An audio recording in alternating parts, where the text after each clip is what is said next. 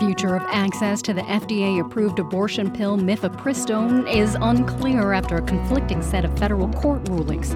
It's Monday, April 10th. This is WBUR's Morning Edition. Good morning. I'm Rupa Shenoy. Coming up, questions over the ethics rules surrounding Supreme Court justices after the ProPublica report on the ties between Clarence Thomas and a wealthy donor. Also, this hour, the warnings from workers in the railroad industry that longer freight trains and fewer workers are causing dangerous conditions. A lot of those cuts have been in maintenance workers also, these longer trains uh, tend to require more maintenance because they've got more stress on those machines. Plus, the off season crops that farmers are planting to protect their soil, and the link between filing your taxes and finding health insurance. In sports, the Bruins break the NHL record for wins in a season, sunny and in the 60s today. It's 701. Now the news.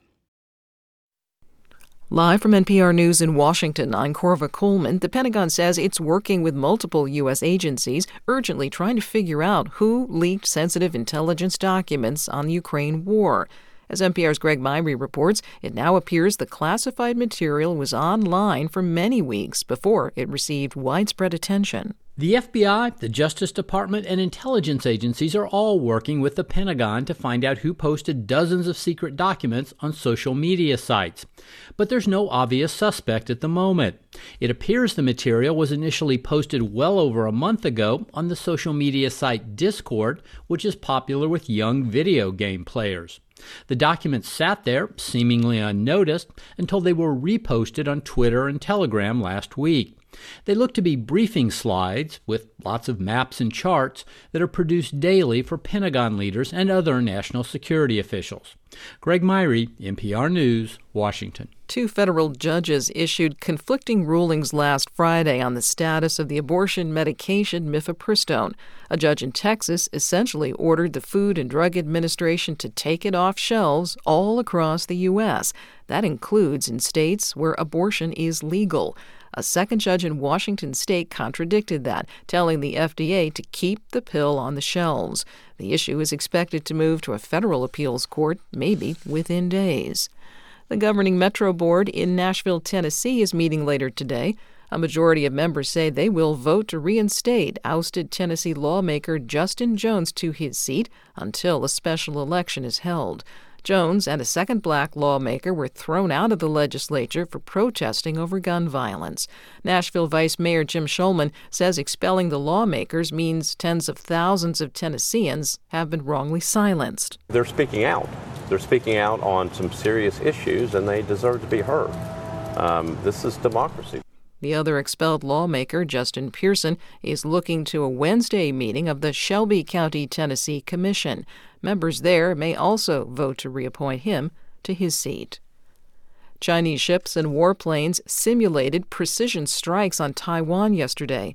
As NPR's John Ruwitch reports, it's Beijing's response to Taiwan President Tsai Ing wen's travels to the U.S. Beijing considers Taiwan a part of its territory, and even though Taiwan President Tsai's recent stop in California and another in New York were billed as unofficial, China called them a provocation.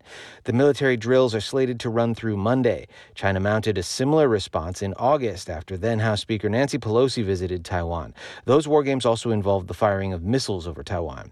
Taiwan's defense ministry said it had tracked some 70 Chinese warplanes and nearly a dozen ships around the island. It said Taiwan's forces would not escalate the situation. John Ruwitch reporting. It's NPR. From WBUR in Boston, I'm Rupa Shenoy. Governor Healey will outline her plans later today on mifepristone. That's the previously approved abortion pill that one federal judge ruled should no longer be available in the U.S. WBUR's Martha Bebinger reports Healey is expected to maintain statewide access to the drug. The goal for this plan, crafted with input from abortion rights advocates, is to preserve the two pill combination used in nearly half of all abortions completed in Massachusetts. Here's Reproductive Equity Now Director Rebecca Hart Holder.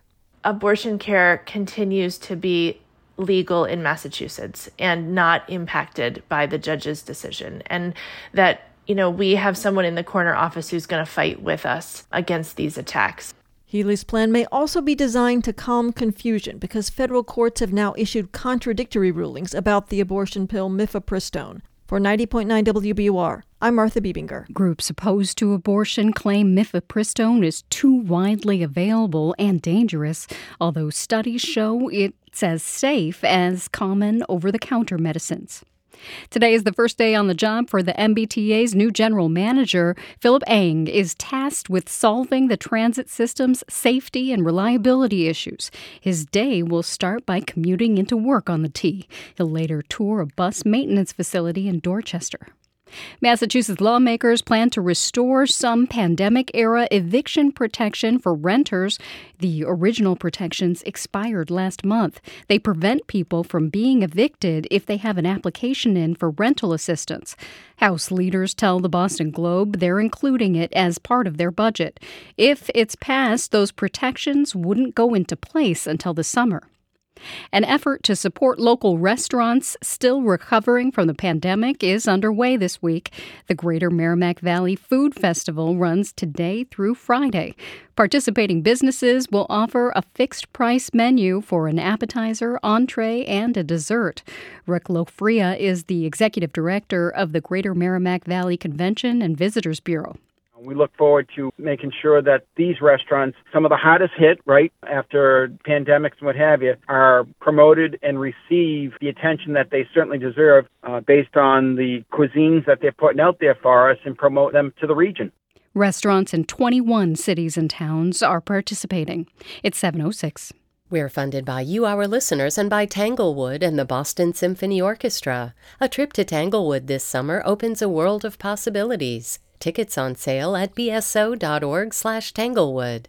And Welch & Forbes, over 100 years of experience providing customized private wealth management for individuals and families. welchforbes.com. The Bruins set an NHL record with their 63rd win of the season last night. They beat the Flyers 5 to 3 in Philadelphia. The Celtics ended their regular season yesterday with a 120 to 114 win over the Atlanta Hawks, and the Red Sox completed a series sweep of the Detroit Tigers. Boston won yesterday 4 to 1. A warm and dry week ahead. Sunny today and in the lower 60s, clear tonight and in the 40s, sunny again tomorrow and in the 70s. It's 38 degrees in Boston at 707. WBUR supporters include Proven Winners Color Choice, offering flowering shrubs and evergreens to help gardeners express their creativity outdoors. At garden centers nationwide, provenwinnerscolorchoice.com slash NPR. It's Morning Edition from NPR News. I'm Leila Fadel in Washington, D.C. And I'm A. Martinez in Culver City, California. Two federal judges issued a pair of conflicting rulings on Friday, creating uncertainty for future access to abortion pills. A federal appeals court is expected to weigh in soon, possibly within days. Meanwhile, providers and patients are trying to prepare for whatever comes next. NPR Sarah McCammon joins us now to talk about this. Uh, Sarah, so what's this mean for someone who wants access to abortion pills right now? Well, at the moment, a nothing, but the impact is likely to become a lot clearer very soon, maybe this week. What happened first on Friday was that a federal judge in Texas issued a ruling ordering the Food and Drug Administration to suspend its approval of the abortion pill mifepristone nationwide. That's scheduled to go into effect this coming Friday. David Donatti is an attorney with the ACLU of Texas, and he says the judge didn't give a lot of detail about what that means. So, for example, if medication is already in pharmacies and has already been prescribed, can those prescriptions be filled? These are questions that the lowest court order just does not answer. But an appeals court could answer that question, and the Justice Department has appealed to the Fifth Circuit. We may hear from them this week. But if we don't, the judge's order would take effect. And then I mentioned earlier that other abortion pill case in play. That's a decision from a federal judge in Washington state. How does that factor into this? Right. 18 Democratic attorneys general sued the FDA to try to protect access to mifepristone. The federal judge in that case ruled also on Friday that, yes, the FDA should preserve access. His decision may offer at least some protection for access for people in those 17 states and the District of Columbia. But ultimately, this case probably ends up at the Supreme Court. And that, by the way, is where anti abortion rights groups tell me they want it to go. They want to see this resolved at a national level, and they're optimistic that the High Court will agree with the judge in Texas. And abortion providers have got to be wondering what to do after these decisions. I mean, what are you hearing from them? They're talking to their lawyers, they're preparing for multiple possible scenarios. And, you know, they've been doing that for months, really, since anti abortion groups filed the lawsuit in Texas last year. The guidance these providers get could be different depending on where they are, whether they're in one of those states that was part of that Washington case I mentioned. Melissa Grant is CEO of Carafem, which provides abortion pills at three clinics and through telehealth. Over the weekend, she told me they're looking really closely at what might still be legal after that seven day waiting period is up. It's going to be working closely with legal advisors in a really rapidly and changing environment. That's what I foresee in the next seven days and likely beyond that. Grant says Carafem is also poised to increase capacity for surgical abortion if necessary at its clinics, but they only have so much capacity. A spokeswoman for another company called Wisp, which provides abortion pills over telehealth, told me they're rushing to put together a plan to let patients stock up on mifepristone in advance of whatever might happen in court. And both of these companies, Carafem and Wisp, and many other providers also have been preparing to switch to a different regimen if mifepristone becomes unavailable most medication abortions in this country use mifepristone plus a second drug called misoprostol, uh, but misoprostol alone is used around the world, and many U.S. providers are looking at switching to that approach if they need to. But some advocates tell me they worry misoprostol could be the next target for anti abortion groups. Sarah, if the FDA has to take the pills off the market, will patients have any other options? You know, right now, many people are using alternative sources to get abortion pills, often online from overseas. And already, more than a dozen states, including Texas, where this lawsuit started, have banned all types of abortion in most cases.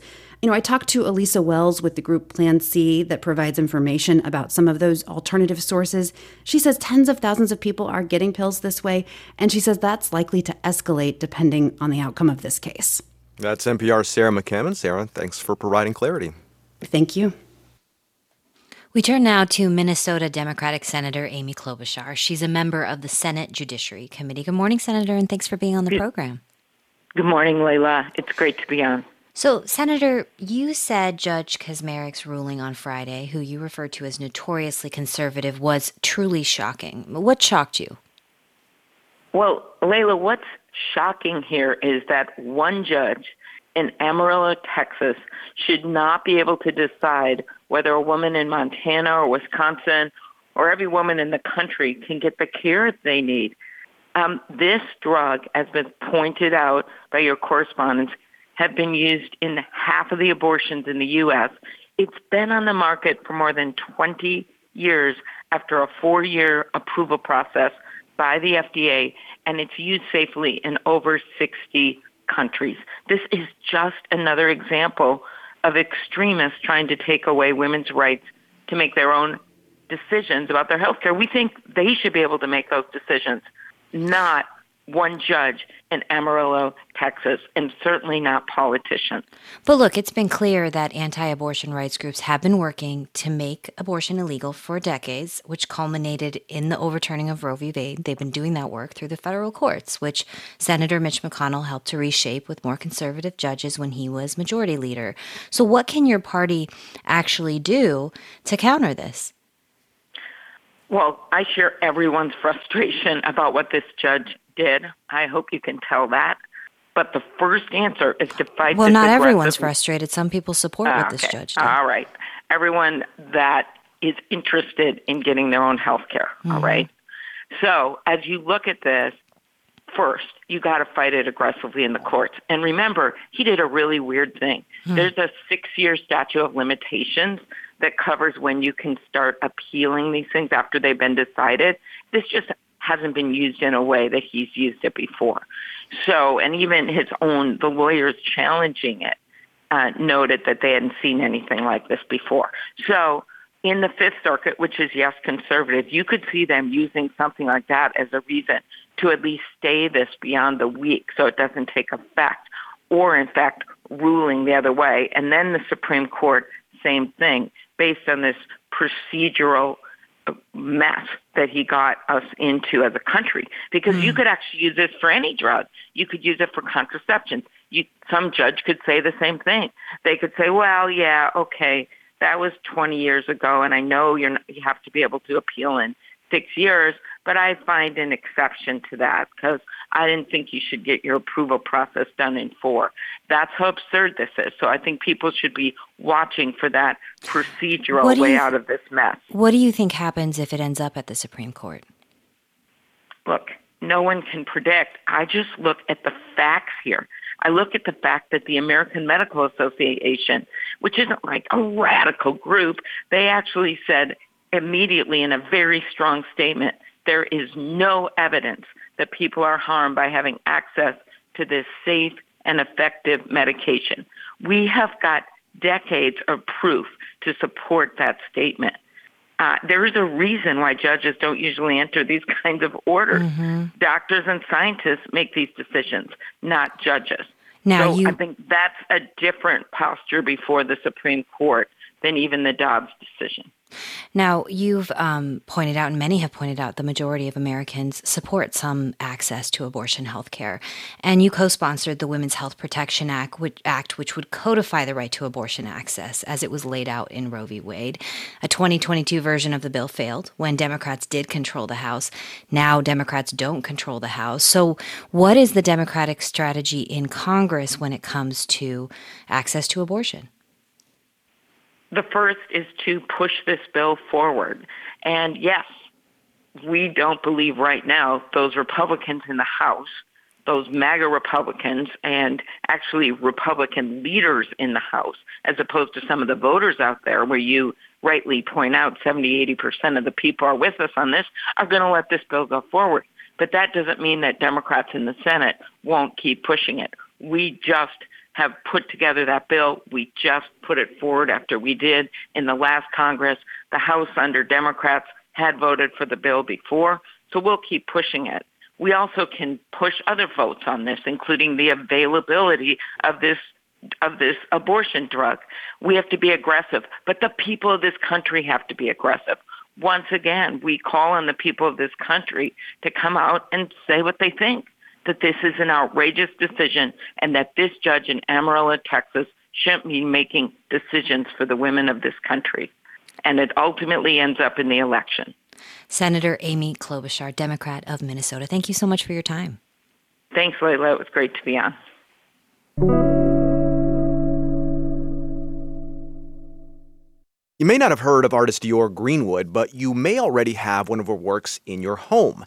She's among the four artists whose designs appear in a new U.S. Postal Service stamp collection called The Art of the Skateboard. I knew I had to create something that my community would be proud to say, like, yes, she's part of our community. Greenwood's design reflects her Navajo culture and features a skateboard decorated with eagle feathers. We use them to pray, we use them to just bless our food, our water our existence, really. That design will appear on millions of stamps. Me being allowed to, you know, express our work on this level kind of will put the Navajo Nation back where they need to be, and that is on the map so people know where we come from. The stamp also reflects Greenwood's love of skateboarding, which she says came from her younger brother. It brought my brother pure joy, and I figured, like, oh, I want some of that. Like, let me try to get into that.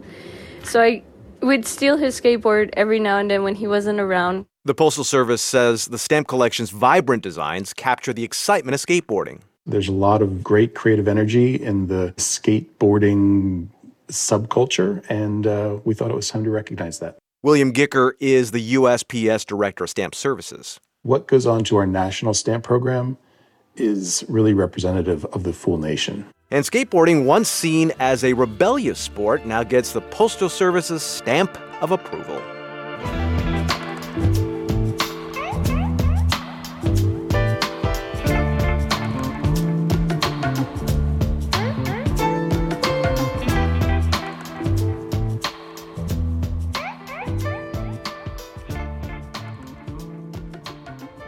This is NPR News. This is 90.9 WBUR. Good morning. I'm Rupa Shenoy. Coming up, railroad unions are warning that longer trains and fewer workers are leading to dangerous conditions. And in 20 minutes, a decade after the Boston Marathon bombings, we hear from a survivor of that day about what's brought her joy in the time since the attacks. Right now, it's 719. Turn your old vehicle into new news. Support the programs you love by donating your car or boat to WBUR. Details at wbur.org/cars. Hey, it's A. Martinez from Morning Edition. Waking up your body every morning is hard enough, so why not make waking up your mind easier? Every morning, we bring you the latest news and headlines, plus a little something to make you smile, think, maybe even laugh, so you can get those neurons fired up for the day ahead. So wake up your brain with us. Listen to Morning Edition from NPR News every weekday. Listen again tomorrow morning on 90.9 WBUR. We're funded by you, our listeners, and by Gore Place and the 36th Annual Sheep Shearing Festival. Sheep shearing and herding demos, fiber artists, and more, April 22nd in Waltham. GorePlace.org. AL Prime Energy Consultant, providing wholesale and retail fuel products located in more than 60 communities in and around Greater Boston. ALPrime.com. And Gentle Giant Moving and Storage, employing athletes since 1980, now hiring. Gentle Giant is an equal opportunity employer. GentleGiant.com slash careers. Sunny today with a high near 61. Mostly clear tonight with a low around 45. Tomorrow, mostly sunny with a high near 73. Looks like we'll stay in the 70s on Wednesday and Thursday, and on Friday, we may reach the low 80s. It's 39 degrees in Boston at 721. Support for NPR comes from this station and from CrowdStrike whose cybersecurity platform is designed to protect organizations by monitoring trillions of cyber events to detect threats and prevent breaches before they happen. CrowdStrike, protection that powers you. From Procter & Gamble, maker of Metamucil, a fiber supplement containing psyllium, a plant-based fiber for trapping and removing waste in the digestive system, designed to be taken every day. More at metamucil.com and from Charles Schwab, dedicated to serving clients with 24 7 live support. The people at Schwab are committed to helping clients on their investing journey. Learn more at schwab.com. This is Morning Edition from NPR News. I'm Leila Fadel. And I'm A. Martinez. Since 2012, nearly all of North America's biggest railroad companies, such as Union Pacific and Norfolk Southern, adopted precision scheduled railroading, or PSR, as their standard way of operating their freight train service. The U.S. Government Accountability Office put out a report in December where they spoke to railroad companies, worker unions, and shippers. And while nothing is set in stone for what defines PSR, they all generally agree that reductions in staff and longer trains are the basics. In the past, about a 1.4 mile long train was considered huge. Now trains are two, even three miles long. That's Dan Schwartz. He and his colleagues at ProPublica dove in to examine precision scheduled railroading. Long trains are just one tenet of PSR. Other things they're doing to reduce cost is they've dramatically laid off a lot of their workforce. So since 2015, they've laid off about a fifth. And a lot of those cuts have been in maintenance workers. There's fewer people to catch trains in disrepair. Also, these longer trains, another tenant, tend to require more maintenance because they've got more components, more stress on those machines. And another big thing they're doing is they're trying to get the trains moving quicker in and out of the yards because an idle train makes them no money. For railroad companies, precision scheduled railroading has allowed them to cut costs and boost profits. And despite data from the Federal Railroad Administration showing that last year the country averaged roughly three train derailments per day, the railroad industry claims PSR has led to fewer problems. However, what do railroad professionals say? The problem is there's not very good data out there, and that's a little bit of a quandary of the regulators on making. But you know, when we talk with people in the industry, outside of the industry, looking into the industry, basically experts, they say long trains are not necessarily more dangerous, but under this system of PSR, doing more with less the conditions are ripe for long trains to to be dangerous. You know, those dangers are not being mitigated. Is it because precision scheduled railroading is still fairly a new thing, uh, and maybe there isn't enough time that's gone by to really get some data, or are these things just not being looked at? It's really more the latter. The Federal Railroad Administration, they're really the sole regulator of safety on the railroad industry, the FRA they for nearly two decades have been noting long trains and, and long trains derailing and crashing, but they they've never been systematically recording data on these long trains. We looked at more than 600 of their uh, investigative reports going back to 2005 to 2020, and we found nearly 20 derailments of long trains and in which they crashed for reasons associated with their length. You know, it paints a pretty pretty alarming picture, but the FRA is still not convinced of their danger and they've never been recording systematically the length of trains, which means we can't draw any trends from the you know the universe of trains running in the US and, and it's really we just have anecdotes.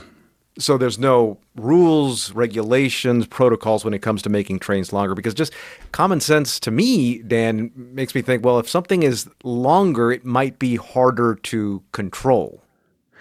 Yeah, you're correct on that. A, we've talked to a lot of workers. An engineer who drives the train often needs more training to handle a long train. They aren't given that you know, there's a lot of other requirements that should be met to satisfy safety concerns. But to date, there's no regulation capping the length of trains. Of course, Congress could, you know, step in at any time and try to do something about that. State lawmakers have tried, and in every instance we've seen, they've been rebuffed by courts saying only the feds can regulate the railroad industry. In the Federal Railroad Administration, the FRA, they could impose an emergency order or something along those lines to cap the length of trains, but they told us that, you know, to do that would require good data so that they could make a strong argument that wouldn't get slapped down in court. And well, they just, they've never been recording the data. That train in East Palestine, Ohio had 150 cars attached. Did the length of that train play a factor in the crash or was it something else? So far, it doesn't seem the length of that train played a factor. That train was 1.8 miles long. What investigators believe did cause that derailment was an overheated wheel bearing. But even there, even though the length probably didn't play a factor, it does seem, according to our reporting at ProPublica, PSR played a role in that derailment. We learned that Norfolk Southern, the company that owned that train, has a policy that allows that help desk to wave crews off of an alarm. And that very thing happened late last year in October in Sandusky, Ohio, with the Norfolk Southern train. Um, it had a hot wheel. It tripped a detector. The detector told the help desk, You got a problem here. The help desk told the crew, Continue on.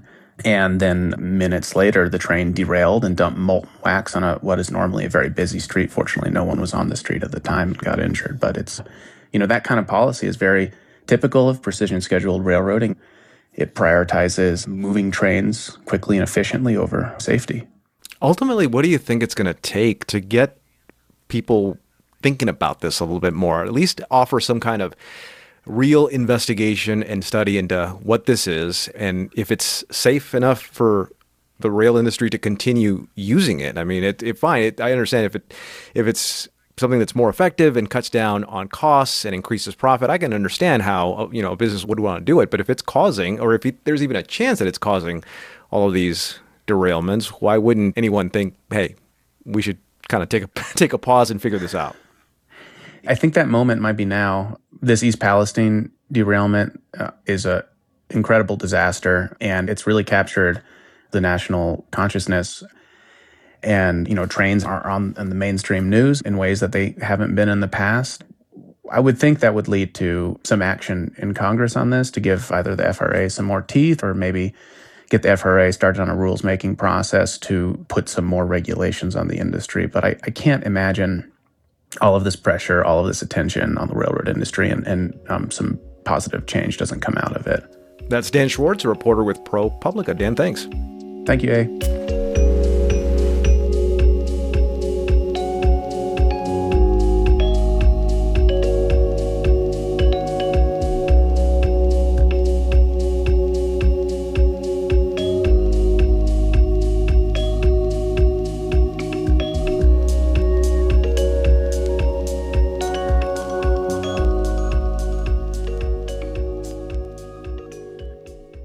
This is NPR News. Thanks for listening to WBUR. Coming up here on Morning Edition, a close look at the debate over whether Supreme Court Justice Clarence Thomas should have disclosed gifts from a conservative billionaire.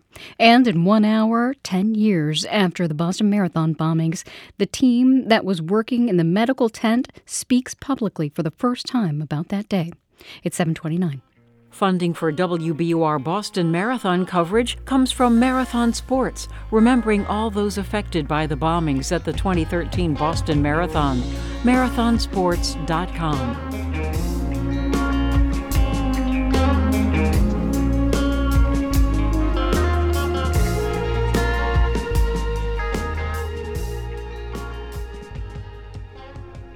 Live from NPR News in Washington, I'm Dave Mattingly.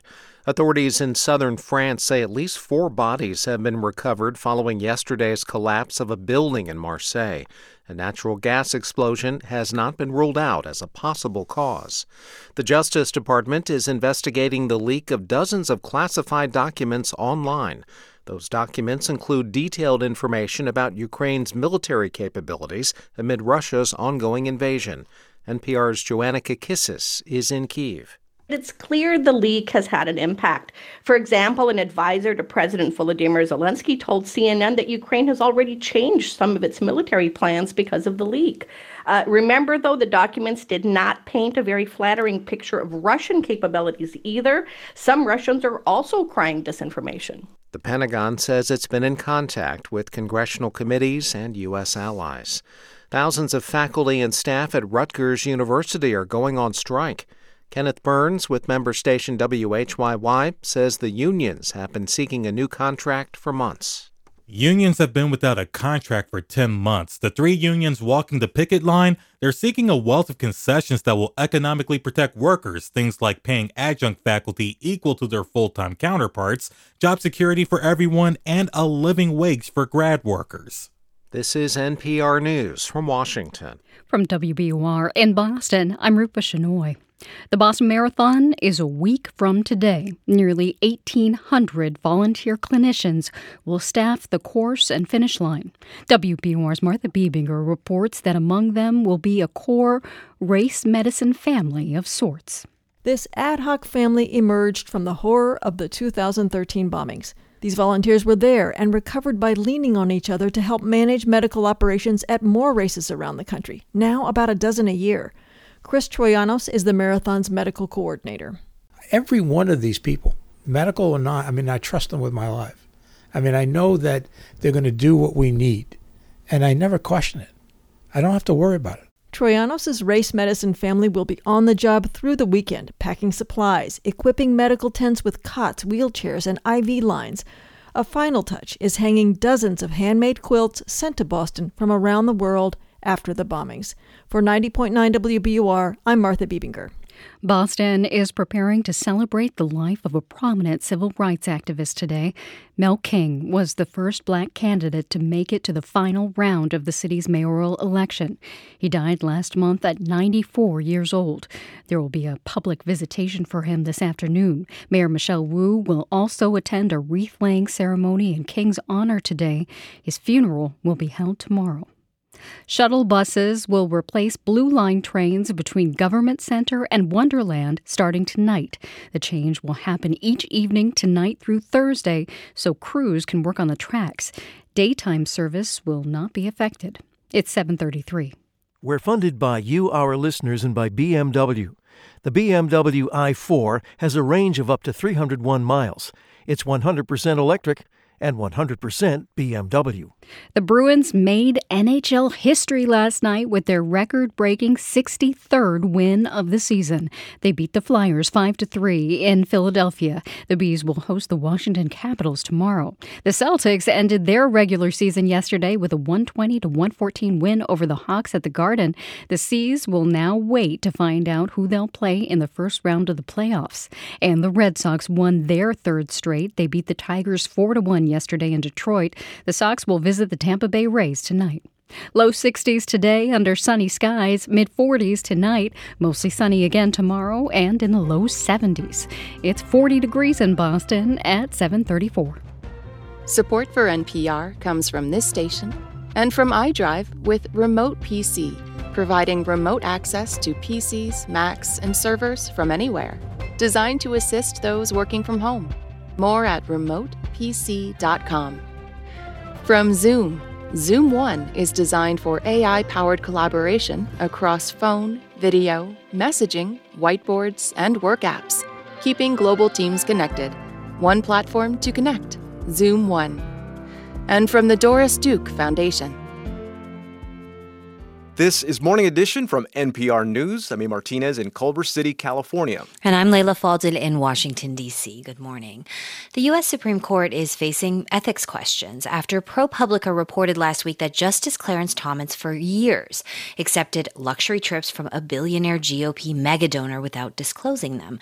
Thomas responded to the report with a statement. In it, he said, in part, that he was, quote, advised that such hospitality from close personal friends with no business before the court was not reportable. Stricter disclosure rules went into effect last month, but will justices comply? Northwestern University law professor emeritus Stephen Lubet says he doesn't think so, and he joins us now to talk about it. Good morning, and thanks for being on the program. Good to be with you. So, why are you so doubtful that these rules will be effective? Well, there's no enforcement mechanism, and in the past, uh, the justices have adhered to them when they wanted to and not when they didn't. Um, Justice Thomas says he'll follow the new uh, the new interpretation. I I don't really doubt him about that, uh, but it's all very contingent because uh, Chief Justice Roberts and before him Chief Justice Rehnquist have both said that the uh, de- declined to say that the rules were uh, validly applicable to the U.S. Supreme Court. No, you said there's no enforcement body. There's no way to make sure justices do comply with this. They're the Supreme Court. they do what they want. So the Judicial Conference of the United States makes the rules, but they don't enforce the rules. I mean, what does this body do? Well, they make the rules. Uh, there's an enforcement mechanism that, you know, the ju- judges have life tenure. So, short of impeachment, uh, there's uh, no pe- penalty uh, that's applicable to the ju- to judges at any level in the federal courts. There is a system in the lower courts of uh, reporting, and it can lead to uh, censure or reprimand, but it does not apply to the U.S. Supreme Court. But this is the highest court in the land, and it's important that Americans trust the court and there isn't a perception of conflict of interest here. So, did justices never have to disclose? Were there no rules before March 14th when no, this there went were into rules, effect? There were, were rules before March uh, 14th regarding gift disclosure. Uh, the justices said that they would comply with them. Uh, they do file annual reports disclosing uh, disclosing gifts. I would say that the previous rules uh, definitely covered at least some parts of Justice Thomas's excursions uh, with Mr. Crow. the new rules are much more specific and would absolutely uh, require uh, reporting of these sort this uh, sort of travel and and lavish hospitality. Now, this ProPublica report on Justice Thomas, yes, it's prompted fresh concerns about reforms, conflicts of interests, investigations, but it's not new. These concerns have been around for decades with different justices. What do you want to see to actually address this if this rule is not the answer? Well, the Supreme Court is the only court in the United States that has never adopted a written code of ethics. Every other court has has a written code. Uh, the U.S. Supreme Court has strenuously resisted announcing what its own standards of ethics are. Uh, that should be remedied. They should adopt a code of conduct. Um, at the very least, this will let the public know what the justices expect of themselves uh, and there will be transparency that we have not had in the past. Stephen Lubet is an emeritus professor of law at Northwestern University. Thank you for joining us. Good to be with you. All right, what's more annoying than paying taxes? Well, shopping for health insurance is pretty high up there. But Sarah Boden with member station WESA in Pittsburgh reports that in a growing number of states, filing taxes can actually make finding health insurance a little easier. Deanna Visionita does people's taxes in Maryland, and when she tells her clients they might qualify for low cost healthcare coverage, many don't believe her. It's like a taboo, right? Like, oh, no, no, no, this is just for a very low income people. No, it's not. It's not. She's talking about Medicaid, or the coverage you can buy on the health insurance marketplace created by the Affordable Care Act.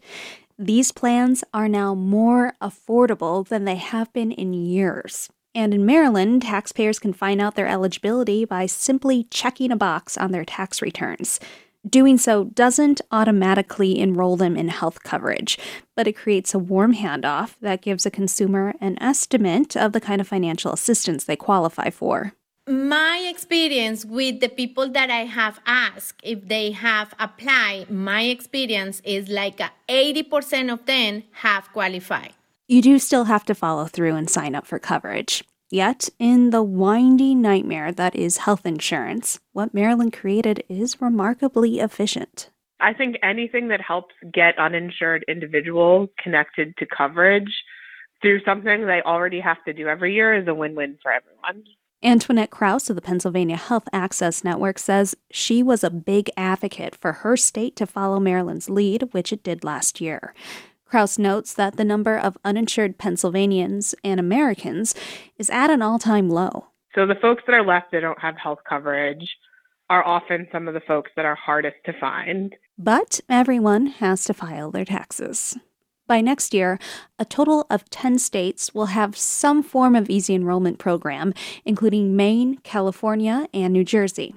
This is all happening at a time of incredible churn for health insurance, due in large part to the end of COVID 19 era policies, which are forcing people to re enroll in Medicaid or find new insurance if they make too much money. So, having a simple way to connect people to healthcare coverage is a good idea. Coleman Drake is a health policy expert at the University of Pittsburgh, where he studies insurance markets. Most enrollees are eligible, if not for zero premium plans with, I should mention, really generous coverage. They can typically get them for under $10, under $20 a month. Drake cautions using the tax system to point people toward health insurance isn't going to get everyone covered. Only about 10,000 Marylanders have gotten insurance this way since 2020, and that's less than 3% of the total uninsured population in that state. The number in Pennsylvania is estimated to be super small, too. But Drake says there needs to be more initiatives that cut through red tape and lower the administrative burden of getting health insurance. And what Maryland started and Pennsylvania continued is a step forward uninsurance in general is extremely costly to society. So, whatever we can do here to make signing up for health insurance easy, I think is an advantage. This lower cost coverage is out there for consumers. To not take advantage of it is like leaving money on the table. For NPR News, I'm Sarah Boden in Pittsburgh.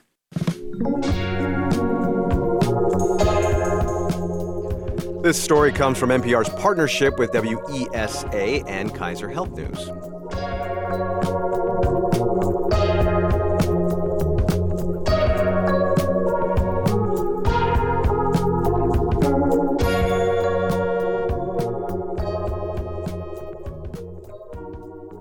This is NPR News. Coming up in 30 minutes on Morning Edition, the latest on the leak of classified U.S. documents about the war in Ukraine from the man who led the Justice Department's investigation into Edward Snowden.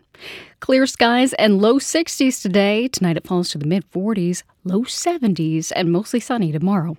Right now it's 40 degrees in Boston at 742. We're funded by you, our listeners, and by Our Planet Live in Concert. The Netflix series is now a live concert event coming to Emerson Colonial Theater on April 23rd. Tickets at emersoncolonialtheater.com. And New England Innovation Academy, featured in the Boston Globe and Fast Company. Limited space for grades 6 to 12 for fall 2023. NEIacademy.org.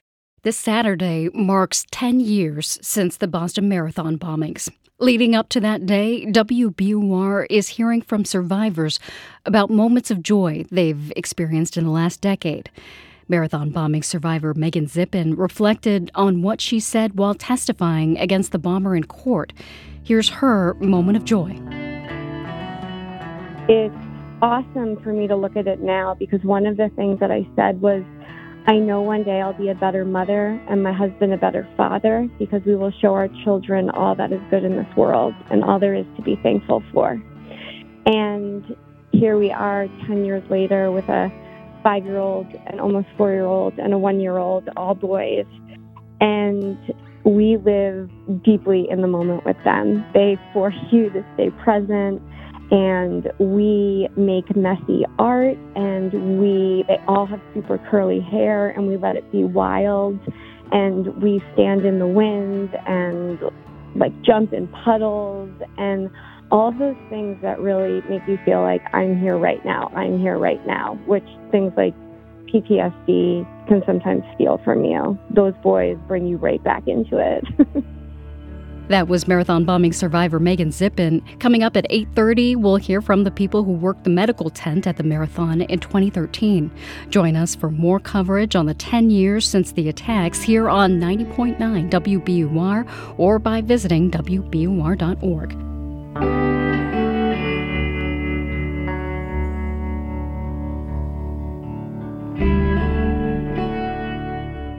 Support for NPR comes from this station and from your part time controller, specializing in nonprofit accounting. Your part time controller helps nonprofit organizations with their accounting needs, remotely or in person. More at yourparttimecontroller.com. And from BritBox with Sister Boniface Mysteries. Brilliant crime solving nun Sister Boniface returns to solve curious cases in this Father Brown spin off. Available to stream at BritBox.com/NPR. This is Morning Edition from NPR News. I'm A. Martinez. And I'm Leila Fadel. Farmers usually plant in the spring and harvest in fall. Now, more are beginning to plant crops that cover the ground in the off season instead of leaving fields empty. These are known as cover crops, and efforts are underway to get more farmers to adopt the practice. Jonathan Ahl of St. Louis Public Radio explains how they're used and how they can help farmers and the climate. Tim Gottman's 2,400 acre farm in northeast Missouri looks harvested but among the remnants of corn stalks are blobs of green plants that are thriving despite the cold and windy conditions of early spring in the Midwest. Gottman points to acres of gently sloping land wet from a recent rain. So all this water would be running that way, and and if them terraces weren't there and the and this green, the wheat and rye weren't here, it would just allow the water to run faster and take the soil with it. And when the soil's leaving, your fertilizer's going with it. Gottman is a big fan of the off-season plants, and he says they're working to improve the bottom line on his corn and soybean farm. He's not alone. The University of Illinois completed a study using a combination of USDA reports and satellite images to produce the most accurate survey of cover crop usage in the Midwest. The study found in the past 10 years, the number of acres using the practice tripled, but it comes with a big caveat. It is certainly not at a level that would be necessary for some of the challenges, like the water quality challenges, like soil erosion. It's going to take a lot more acres to get there. Jonathan Coppess is the director of the University of Illinois Ag Policy Program. He says the new data shows the cover crop usage went from 1.8% to 7.2%. A big jump, but still a small number of acres. Coppess says he hopes there will be more incentives for them put into the farm bill that's up for renewal this year. He says there could be more bipartisan support for a program that can help reduce fertilizer costs and work to address climate change, because cover crops can also help take carbon out of the atmosphere. We can use it maybe to design up policies that will help incentivize the behavior, help incentivize the practice. It can maybe help jumpstart that by showing, you know, funds going in for this practice will get response on the ground and we can measure it. The off season planting strategy is also getting endorsements from large agriculture groups, including the National Corn and Soybean Growers Associations. Kurt Beckman is the director of environmental programs for Missouri Corn. He says there has been a lot of progress, but there needs to be more. But he also says it's important to farmers to be encouraged and not forced. Really, just want to make sure that it's voluntary. We don't want to mandate anything. We don't want farmers to be forced into planting cover crops on their acres. We want them to make those decisions. They know their land better than anyone. 65% of Tim Gottman's farmland has cover crops on it, but he understands why more farmers don't plant them. He says large corporate owned farms don't want to put in the time or effort to take care of the land. Because you got plants out there growing on you on a field that you're wanting to plant, and it's three counties away and rain's coming, you're not heading a sprayer over there. They just want the dirt because they're not really farming for the, maybe the same reason I am. The current farm bill expires in September, and incentives for cover crops will be a tiny sliver of what looks to be a more than a half a trillion dollar package. But there will be countless programs and initiatives competing for those dollars. For NPR News, I'm Jonathan Ahl in Rolla, Missouri.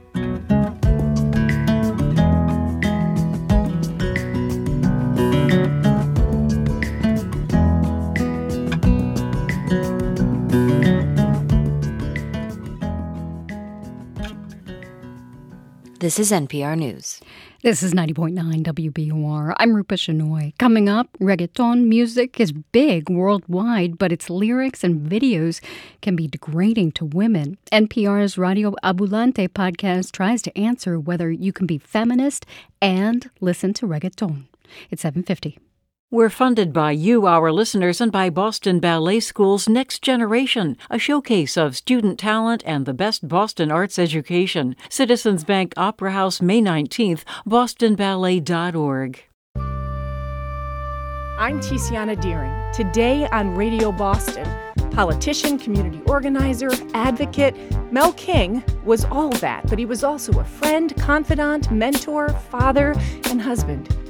We remember Mel and his legacy in Boston with those who knew him, worked with him, and broke bread with him. That's Radio Boston today at 11, only on 90.9 WBUR, Boston's NPR news station.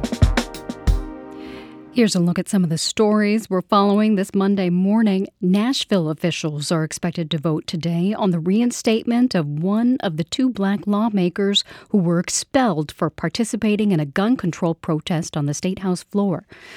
Ukraine's air defense could soon run out of missiles without reinforcement, according to leaked Pentagon papers that were published on social media. And this afternoon in Massachusetts, Governor Maura Healey will outline steps she's taking to protect statewide access to the abortion pill mifepristone. We'll get today's top stories in 10 minutes. Stay up to date on the news all day here on 90.9 WBUR on the WBUR mobile app and at WBUR.org. We're funded by you, our listeners, and by MathWorks, creators of MATLAB and Simulink, partnering with Mass Audubon to protect climate-resilient landscapes. MathWorks.com slash Mass Audubon. Sunny and low 60s today. It's 41 degrees in Boston at 751. This is Morning Edition from NPR News. I'm A. Martinez. And I'm Leila Fadel. Terence Blanchard made history last season when his opera Fire Shut Up in My Bones was the first work by a black composer staged by the Metropolitan Opera. Now, another Blanchard opera is opening at the Met tonight. It's a retelling of the dramatic story of boxer Emil Griffith. It's called Champion. Tom Vitale has this preview. Champion was jazz composer Terence Blanchard's first opera. It premiered 10 years ago in St. Louis, followed by productions in San Francisco, Washington, and Boston. But at the Met, says Blanchard, the staging has ratcheted up to another level. I can't even count the number of people we have in the chorus this time. We have 20 to 30 dancers you put all of that together, plus a full orchestra and jazz ensemble, it makes for a huge production. And it's a production that includes a full size boxing ring on the Met stage. Champion tells the story of Emil Griffith, a closeted gay boxer, in an era when gay people were outcasts, who rises from obscurity to become world champion. And, in one of the great tragedies in sports history, kills his homophobic arch rival in the ring. The centerpiece of the opera is an aria called What Makes a Man a Man sung by Ryan Speedo Green in the role of Emil Griffith.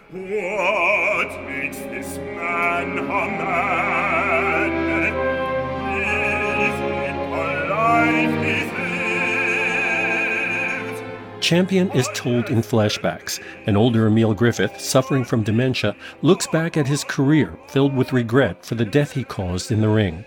Terence Blanchard says his opera is ultimately about redemption and forgiveness what he said in his autobiography really blew me away. He said, I killed the man and the world forgave me, but yet I love the man and the world wants to kill me.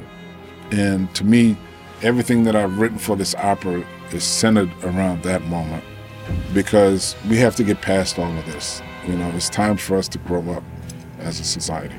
The Metropolitan Opera has commissioned Terence Blanchard to compose a new opera. He says he hasn't picked the topic yet. For NPR News, I'm Tom Vitale in New York.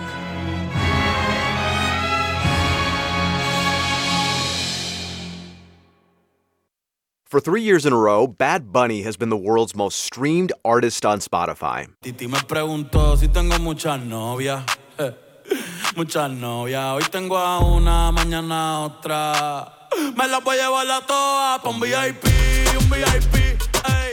Bad Bunny is at the forefront of a global obsession over reggaeton. The thing is, artists in that genre often write sexually explicit lyrics, sometimes becoming quite misogynistic. Patricia Velasquez created the first Puerto Rican reggaeton archive, and throughout the project, she's been haunted by a question one of her college classmates once asked her How can you be a feminist and listen to reggaeton? At first, Velasquez was shocked. She didn't know how to respond. Because no one had ever questioned my morals that way. I said something like, I listen to reggaeton and I listen to it every day.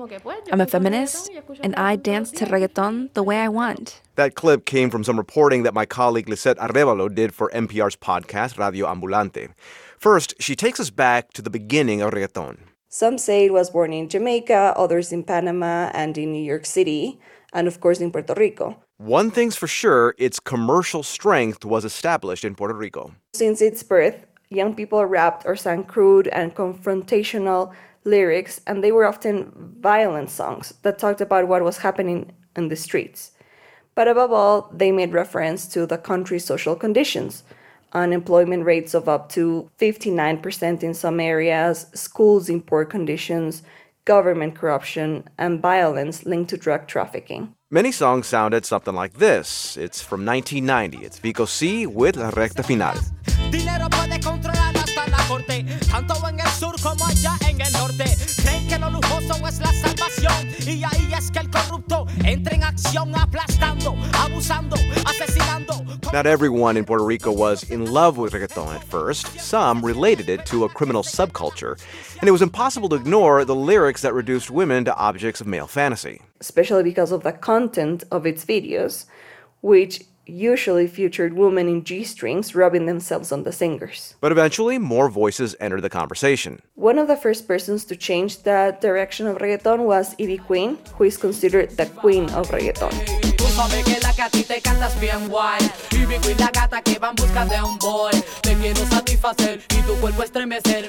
Lisette Arevalo says Ivy Queen broke through in a world dominated by men. It was not easy, of course. Ivy Queen has said that their reaction was always critical, that she was too short, that her voice was too thick, almost masculine.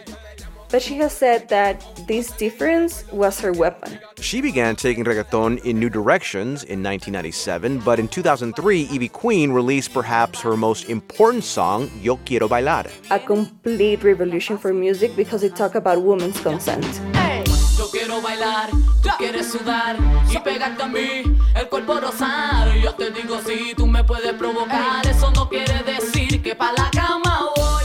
Ever since that breakthrough, many LGBTQI plus folks, women, and feminists have embraced reggaeton. It is also a genre that has not left aside its roots, the social protest at all levels and women have been there giving new meanings to the songs and talking about the urgent issues that affect them. And perhaps one of the greatest ambassadors of reggaeton has embraced this message. Here's Bad Bunny with his song Yo Perreo Sola.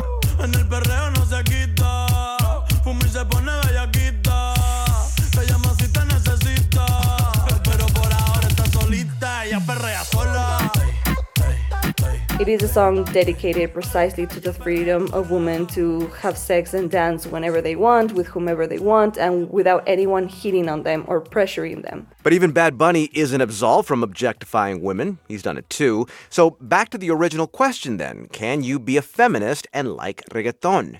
Patricia Velasquez of the Reggaeton Archive finally landed on this answer. Porque puedo. Porque mi feminismo precisamente me lo permite. Because I can because my feminism allows it.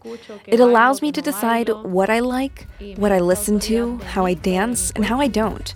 It gives me the authority over my body and my decisions. Our thanks to Lisette Arevalo from the podcast Radio Ambulante for her reporting on this. Más vale que las palabras lindas te rindan o por mi descendencia y los ovarios que me guindan. Me importa poco de lo que me tildan. Nunca he creído que calladita. It's Morning Edition from NPR News. I'm Martinez. And I'm Leila Fadel.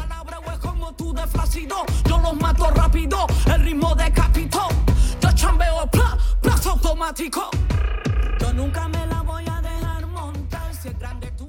we're funded by you, our listeners, and by the Huntington with Clyde's, the joyous comedy from Pulitzer recipient Lynn Nottage at the Huntington now through April 23rd, huntingtontheater.org.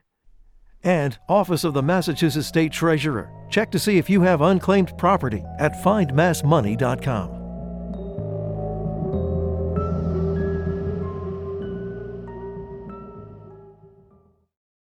I'm Chief Content Officer Victor Hernandez. This is 90.9 WBUR FM Boston, 92.7 WBUA Tisbury, and 89.1 WBUH Brewster. Listen anytime with our app or at WBUR.org. WBUR, Boston's NPR news station. Massachusetts Governor Maura Healey is expected to make an announcement about mifepristone today as dueling federal court rulings make access to the abortion pill uncertain. It's Monday, April 10th. This is WBUR's Morning Edition. Good morning. I'm Rupa Shenoy. Coming up, secret U.S. intelligence documents that ended up on social media appear to show that Ukrainian air forces need a major influx of resources.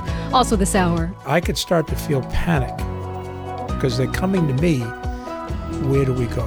Where's safe? I had no idea.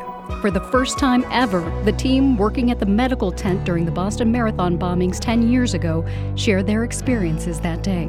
And there may be a new solution for people who suffer from seasonal allergies. In sports, the Bruins break the NHL record for wins in a season. Sunny and low 60s today. It's 801. Now the news.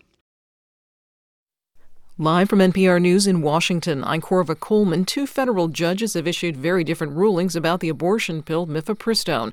A judge in Texas is ordering the Food and Drug Administration to pull it from the shelves. He has allowed a one week waiting period to allow for an appeal. And the Justice Department says it will do that. But a judge in Washington state has ordered the FDA to keep mifepristone available to many patients. NPR's Sarah McCammon says abortion providers are considering alternatives if mifepristone is banned most medication abortions in this country use mifepristone plus a second drug called misoprostol. Uh, but misoprostol alone is used around the world, and many U.S. providers are looking at switching to that approach if they need to. But some advocates tell me they worry misoprostol could be the next target for anti abortion groups. NPR's Sarah McCammon reporting. Iowa's Attorney General's office has stopped paying for emergency contraception for rape victims. It has also stopped paying for abortions for victims of sexual assault. The office told the Des Moines News rather registered newspaper it's reviewing whether this is an appropriate use of Iowa's public funds. Nashville's Metro Council is voting this afternoon to fill the seat of expelled former Representative Justin Jones. From member station WPLN, Cynthia Abrams reports that Nashville Council members have made it clear Jones is likely to return to his seat. Jones was expelled last week after leading gun safety protests from the House floor. Nashville's Metro Council is meeting today to elect an interim replacement. One of the voting council members, Zulfat Suara, spoke at Fisk University last week. She expressed her support for Jones and urged community leaders to focus on his original message of gun reform. We're not going to let them distract us. We will still keep calling on them and asking them to make change. Suara is one of at least 29 council members who have said they will reappoint Jones today. He will need just a simple majority of the 40 member council to reclaim his seat. For NPR News, I'm Cynthia Abrams in Nashville. Authorities in southern France say they've recovered four bodies from the rubble of a collapsed building in Marseille. Another four people remain missing. NPR's Eleanor Beardsley says two buildings gave way yesterday in the city. Marseille Mayor Benoit Payan confirmed that the bodies had been found. He said that more than 100 firefighters are still combing the rubble with search dogs to find other people who are missing. The first building collapsed in a loud explosion around 1 a.m. Easter morning. A second, weakened by the collapse of the first, came down Sunday afternoon. Officials have not found the cause of the explosion but are examining the possibility of a gas leak. In 2018, a building in Marseille's Old Quarter collapsed. The disaster provoked a political uproar because it happened in a poor area of the city's old town where centuries old buildings had not been kept up to modern building code standards. Eleanor Beardsley, NPR News, Paris. This is NPR. From WBUR in Boston, I'm Rupa Shenoy. Governor Maura Healey today will outline steps she's taking to protect statewide access to medication abortion. She's promising the FDA approved abortion pill mifepristone will remain accessible in the state. That's despite a ruling by a federal judge saying the pill should no longer be sold in the U.S.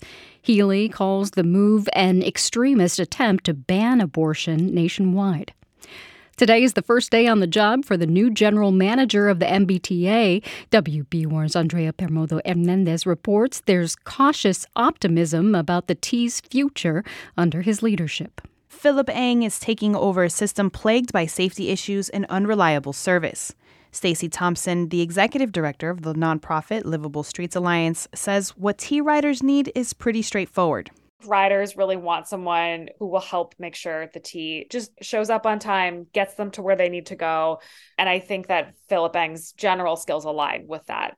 Executive Director of the MBTA Advisory Board, Brian Kane, says improvements won't happen overnight. But if we give him enough leeway and time and expectations are managed, this could be the beginning of something great. Eng says he's looking forward to finding solutions. For 90.9 WBUR, I'm Andrea Perdomo Hernandez. The mayor of Revere will leave office in two weeks to join the Healey administration. Mayor Brian Arrigo tells Politico that he will step down early to become commissioner at the Department of Conservation and Recreation. He had previously said he would not seek another term. City Council President Patrick Keefe Jr., who's running to replace Arrigo, will serve as acting mayor. Police are preparing for this year's Boston Marathon. It'll be held one week from today. Boston Police Commissioner Michael Cox told WCVB's On the Record that security can be a challenge because of how many towns and cities are covered by the marathon route. We're confident that that our, our plan is, uh, is is certainly robust and, and should everyone should know coming in that it's always going to be a family friendly event and we're going to do all we can to make sure everyone is safe. This year's event marks 10 years since the Boston Marathon bombings. A heads up for Green Line riders this morning. There are major delays on the B branch heading toward Boston College. That's because of a car on the tracks along the BU campus. Service is suspended right now between Babcock Street and Packard's Corner. It's 806. We're funded by you, our listeners, and by Capital One with the Capital One Quicksilver Card. Details at CapitalOne.com. What's in your wallet? Credit approval required. Capital One Bank USA NA. The Bruins won their 63rd game of the season last night. That breaks the NHL record. Boston beat Philadelphia 5 to 3. The Celtics ended their regular season with a win yesterday. They beat the Atlanta Hawks 120 to 114, and the Red Sox beat the Tigers 4 to 1 in Detroit. A warm and dry week ahead. Sunny today and in the lower 60s. Clear tonight and in the 40s. Sunny again tomorrow and in the 70s. It's 41 degrees in Boston at 807.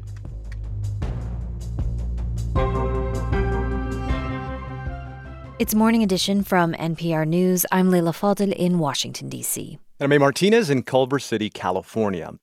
There's still a lot we don't know about a major U.S. intelligence leak that's still unfolding. It involves dozens of classified documents on the state of the war in Ukraine, which have been posted on several social media sites. For more on what this all could mean, we're joined by NPR national security correspondent Greg Myre. Greg, this has been moving pretty fast the last uh, few days. What do we need to know now? Well, multiple parts of the U.S. government, and we're talking about the Justice Department, the FBI, the Pentagon, intelligence agencies, they're all scrambling to figure out the source of these leaked intelligence documents. Now, we're talking about dozens of pages, mostly about the war in Ukraine, but it also has U.S. intelligence assessments on other parts of the world.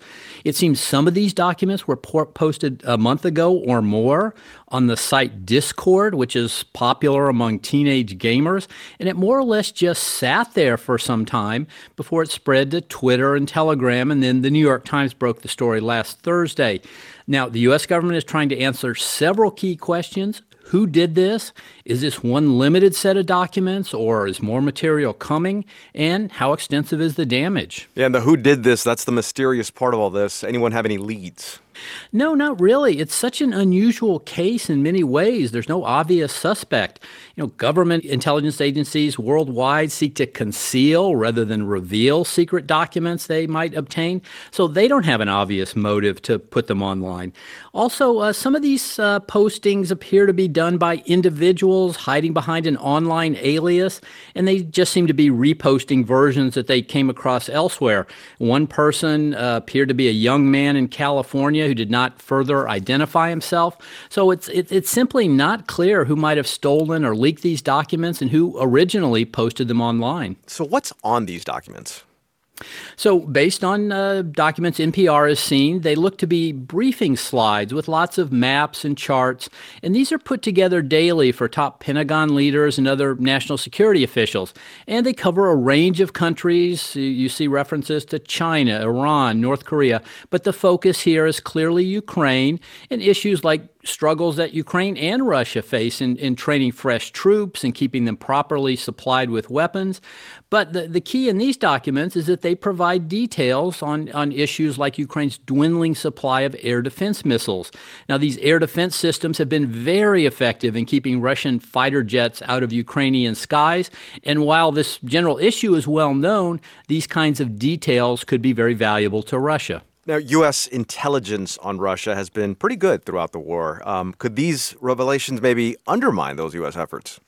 Well, that's certainly a huge concern. Um, this leaked material shows U.S. intelligence has clearly penetrated a Russian military uh, on, a, on a, what appears to be a daily basis, and this allows the U.S. to share extremely detailed and timely information with Ukraine on when and where the Russians plan to attack, and that's obviously a huge defense uh, advantage for Ukraine's defenses. Now, Russia will certainly try to make adjustments to to better protect uh, and disguise its military plans. And, and even with all this said, you know, both sides already have extensive intelligence on each other. So we just don't know at this point whether this, this new material leaking out will change the trajectory of the war. All right, that's NPR's Greg Myre. Greg, thank you. Sure thing.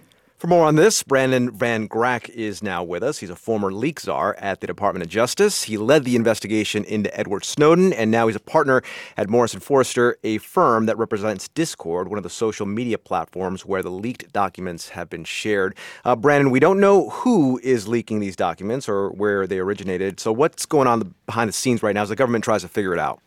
Well, right now, the government is really circling their wagons, and there is close coordination between law enforcement and Department of Justice and the intelligence community to figure out one who who did this, um, how did they stop it, but also damage control and sort of figuring out what they need to do to remediate any damage caused by the leaks. Who is doing what? So, in other words, what is the DOJ doing? What is the FBI doing?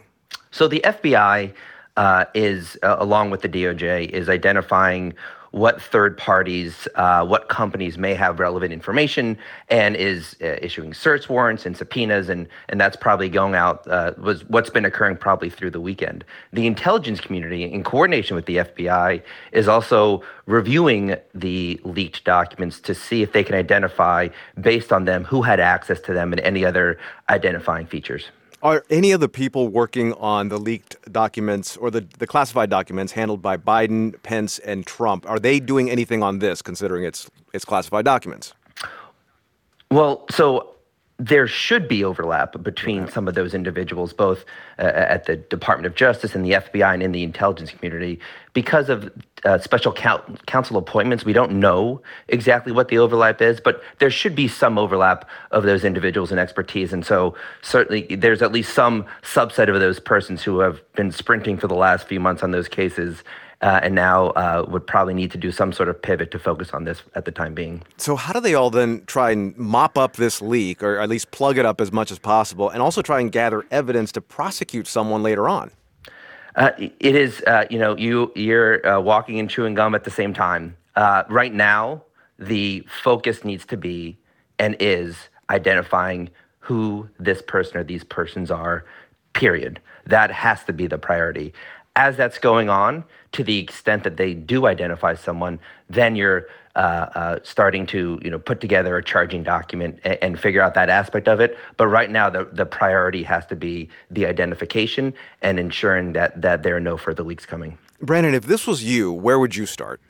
Uh, there, there, you know, there are multiple places to start, which is from the FBI DOJ perspective. Mm-hmm. All of the the reporting of companies and, and, individuals where who may have posted this or where it may have been posted, you're collecting that evidence. At the same time, you are closely coordinating with the intelligence community to again there are multiple documents and there are images in those documents even of beyond the documents themselves and i think you are culling through that information to try to narrow uh, the group of individuals uh, who may have had access to it. You mentioned it's kind of like an all hands on deck situation. I mean, is this priority one right now? What's happening right now, aside from anything else that might be on people's uh, plates?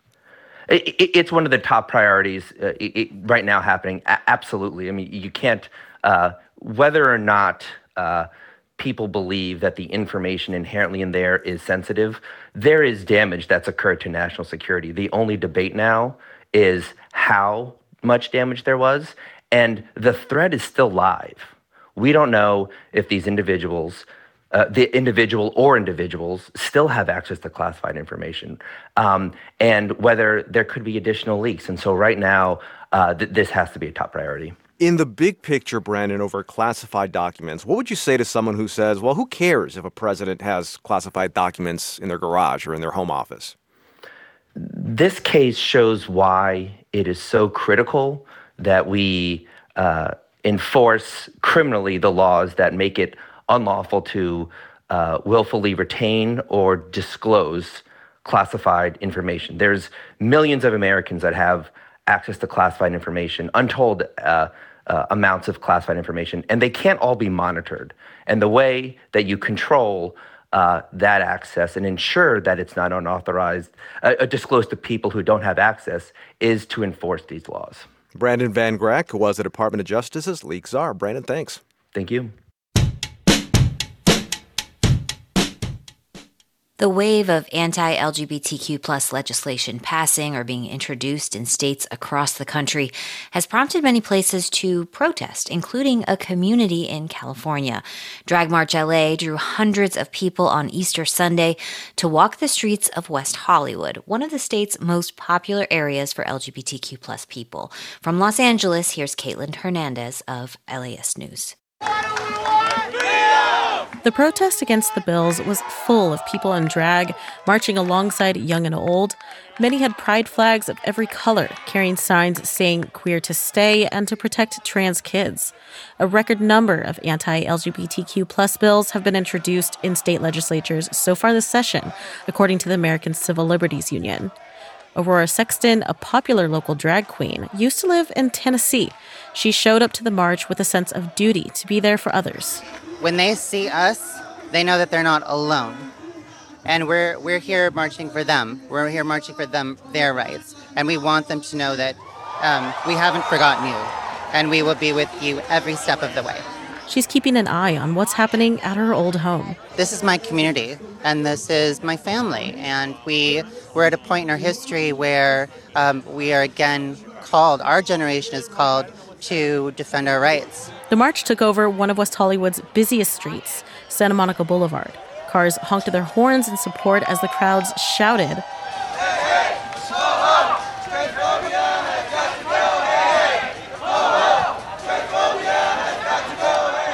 For Yorgis Despotakis, the rise in anti drag legislation worries them. It may be called a drag ban, but I think we're all very aware in the queer community that it's targeting everyone, and especially trans people, under the guise of attacking drag. Despotakis only recently started to dress in drag as a non binary person. The extent of my drag as a child would be to like put a headscarf around my head and pretend to be a grandma. I never had the chance to experiment until I left the country, until I was able to go to places where I felt more safe. California and Los Angeles have largely been immune to the statewide attempts to reduce LGBTQ plus protections.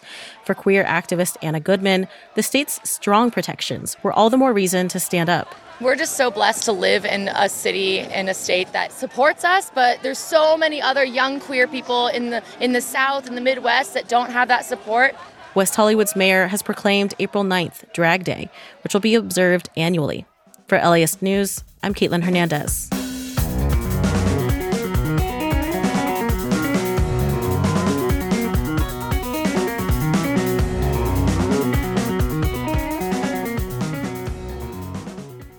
This is NPR News.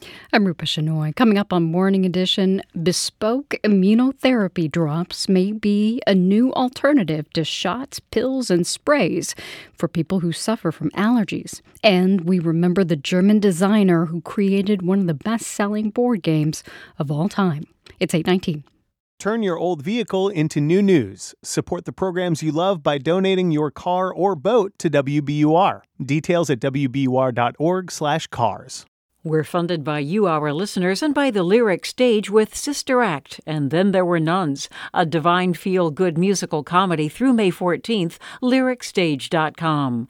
And Good News Garage, over 5,500 donated cars given to New Englanders in need since 1996. Tax deductions and free towing, goodnewsgarage.org. A Navy warship is being renamed to honor Robert Smalls, a five term South Carolina congressman and the first black man to command a U.S. naval vessel. But he first made his mark in the Civil War as a former slave who commandeered a Confederate ship and uh, turned it over to the Union Navy. That story on All Things Considered from NPR News. Listen today starting at 4 on 90.9 WBUR. Sunny today with a high near 61. Mostly clear tonight with a low around 45. Tomorrow, mostly sunny with a high near 73. Looks like we'll stay in the 70s on Wednesday and Thursday. And on Friday, we may reach the low 80s. Right now, it's 42 degrees in Boston at 820. Today on The Common, the future of Boston Mayor Michelle Wu's rent control proposal.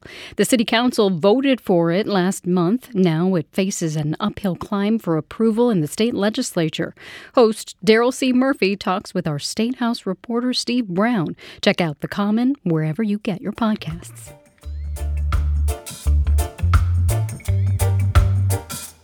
Support for NPR comes from this station and from Peacock with the new original series Mrs. Davis about the world's most powerful artificial intelligence and the nun devoted to destroying her. From Tara Hernandez and Damon Lindelof. Streams April 20th on Peacock. From Keeper, a password manager designed to keep passwords secure and protect against cyber attacks. Websites and app logins are accessible across devices and passwords are shareable. More at keepersecurity.com.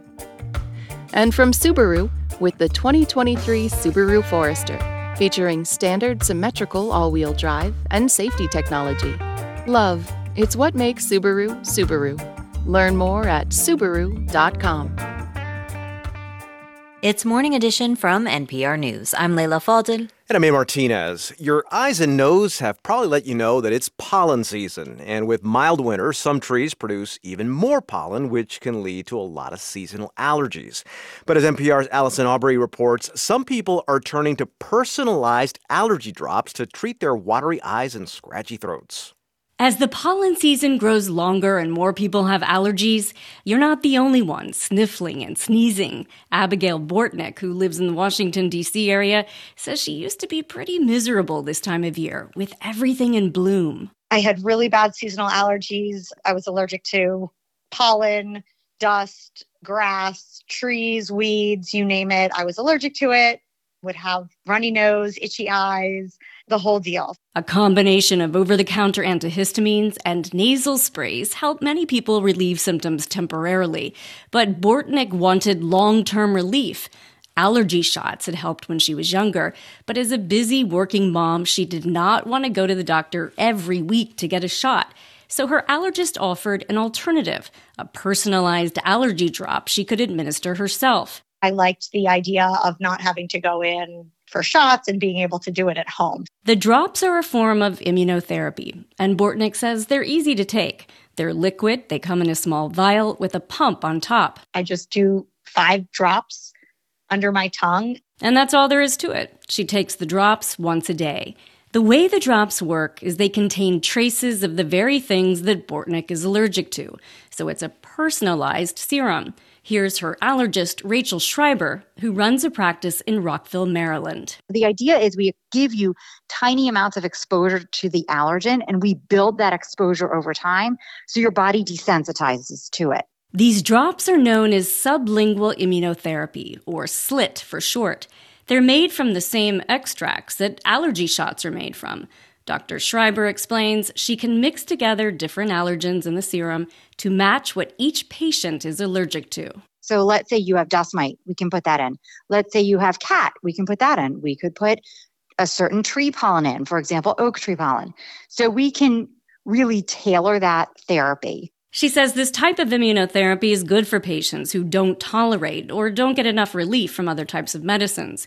When she first starts patients on these drops, she prescribes an EpiPen in case they experience a bad allergic reaction, but she says this is rare.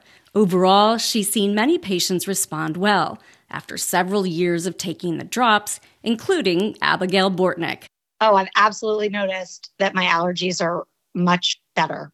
I am not suffering nearly as much as I have in the past. The drawback to these allergy drops is that they're not FDA approved, so they're typically not covered by insurance, Medicare, or Medicaid. Bortnick pays about $600 a year out of pocket. Dr. Howard Boltansky, an allergist at Johns Hopkins University who uses the drops with some of his patients, says the ingredients used in the drops are FDA approved. And when they're used to make allergy shots, that's approved too. But when allergists put these extracts into drops rather than an injectable shot, it's considered an off label use. I am completely comfortable using allergy extracts that are FDA approved in an off label fashion because you take the same exact vials that are used to make shots and instead use the liquid to make drops. He says this approach has been used in European countries for a while. Some doctors in the US don't offer them and say more research is needed, or perhaps it undercuts revenue from office visits for shots. But Boltansky says more doctors in the US are considering drops as an option, given the convenience and safety. Certainly, you can have reactions to both drops and shots, but overall, they are incredibly well tolerated. He says he too would like to see research done to show just how effective the drops can be and have the FDA approve them. But for now, he says doctors will continue to use them as an off label alternative to shots. Allison Aubrey, NPR News. Support for NPR health coverage comes from Procter & Gamble, maker of Align Probiotic, a daily supplement to support digestive health containing a probiotic strain developed by gastroenterologists with 20 years of research. More at alignprobiotics.com. And from Progressive Insurance with Snapshot, a personalized program that bases rates on safe driving habits at progressive.com. Not available in California and North Carolina or from all agents. Klaus Teuber has died.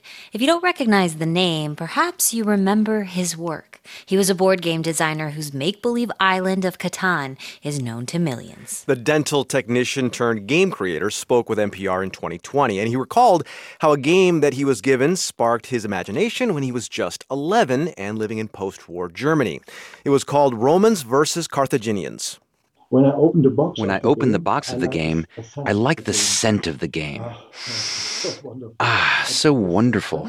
There's adventure in this box. That led him to create Settlers of Catan, a board game where players settle and develop new lands. Catan was revolutionary, and its impact continues today. Erik Arneson, is the author of How to Host a Game Night. He notes that although players race one another to build roads and cities along hexagonal tiles, they also have to work together. Every player is involved throughout the whole game. When even when it's other players' turns, you're not sitting around waiting. The games are always quite close. Nobody ever gets eliminated. It is just a remarkable achievement in game design. At least 40 million Catan games have been sold, and it's been translated into nearly 50 languages. Teuber had a theory about its popularity. First, um, First thing, it's variable. Every time it's a new game. You cannot destroy someone's buildings. It's impossible. And you have to communicate. Making it a good family game. Teuber still played the game with his family, although he admitted he rarely won. Catan Studios asks fans to honor Teuber's memory by being kind, pursuing their own creative passions, and enjoying a game with loved ones. Klaus Teuber was 70.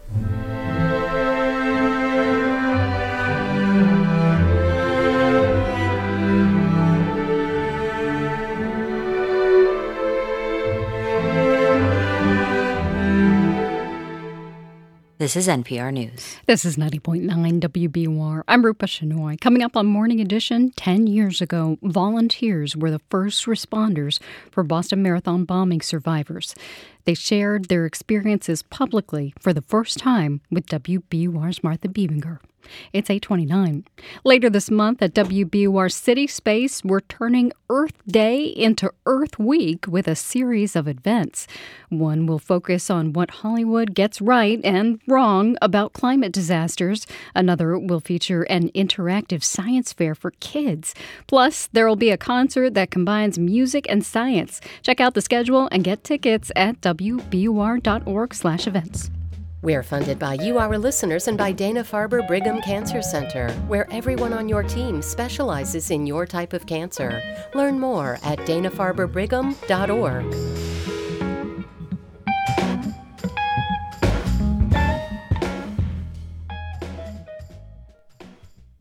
Live from NPR News in Washington, I'm Dave Mattingly. China's military is pronouncing itself ready to fight following three days of combat exercises near Taiwan. NPR's John Ruwitch says the military drills were in response to last week's meeting between Taiwan's president and House Speaker Kevin McCarthy. Beijing considers Taiwan a part of its territory, and even though Taiwan President Tsai's recent stop in California and another in New York were billed as unofficial, China called them a provocation. China mounted a similar response in August after then House Speaker Nancy Pelosi visited Taiwan. Beijing's military exercises included dozens of Chinese military planes crossing the median of the Taiwan Strait. The Justice Department is investigating the leak of dozens of classified documents online. Intelligence agencies, the FBI, and the Pentagon are trying to identify the source of the leak. NPR's Greg Myre says the documents include what appear to be maps and charts focused largely on Ukraine's military. The key in these documents is that they provide details on, on issues like Ukraine's dwindling supply of air defense missiles. Now, these air defense systems have been very effective in keeping Russian fighter jets out of Ukrainian skies. And while this general issue is well known, these kinds of details could be very valuable to Russia. Six people have been killed by an avalanche in the French Alps. This is NPR News. From WBUR in Boston, I'm Rupa Shenoy. A number of city buildings in Boston will be lit up in the colors of the rainbow tonight and tomorrow. It's a tribute to Mel King, the late civil rights leader and founder of the Rainbow Coalition political party. He died last month. His wake will be held today, and his funeral will be tomorrow. Michael Curry served as president of the Boston branch of the NAACP. He tells WBUR's Radio Boston that King's run for mayor when racial tensions were high exemplified exemplified his courage and passion for change. To decide, I want to cross racial lines, neighborhood boundaries, and I'm going to talk to people in, in West Roxbury and in Roslindale and in Southie and in Roxbury and try to bridge the gaps and bring people together. At 11 this morning, Radio Boston will devote its entire program to the life and legacy of Mel King. The MBTA is not reaching its goals in hiring despite its ongoing efforts. The T says its staffing level is at 87% now compared to before the pandemic. A review by the Boston Globe shows the MBTA has not taken a step to address the problem that other major transit agencies have successfully used to staff up. Officials at those agencies have allowed bus drivers to start as full time employees.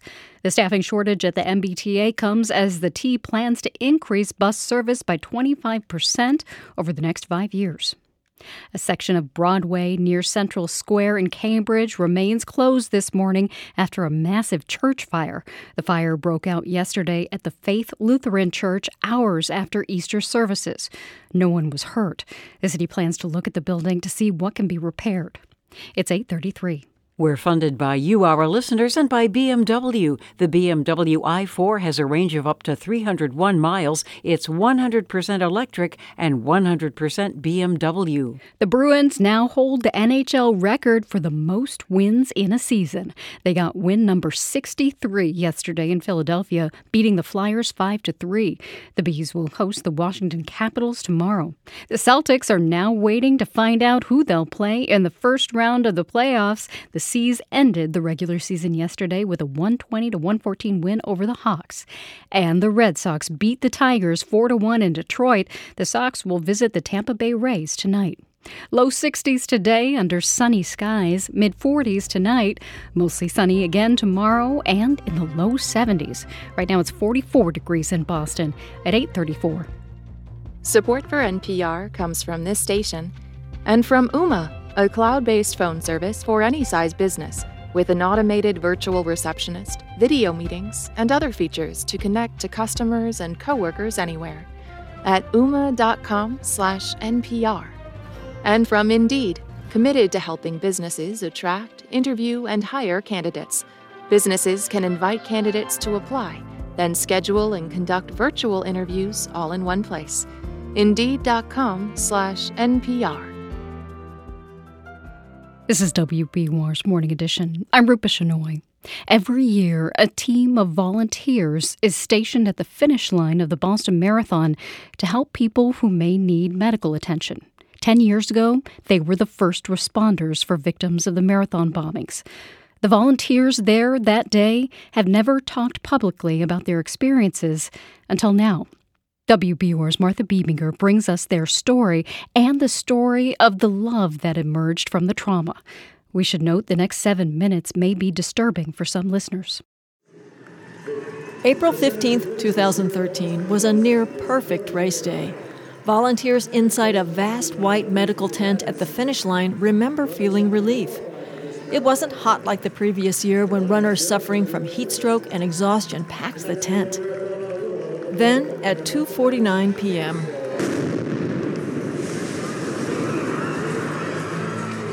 the first bomb exploded about 75 yards from that tent.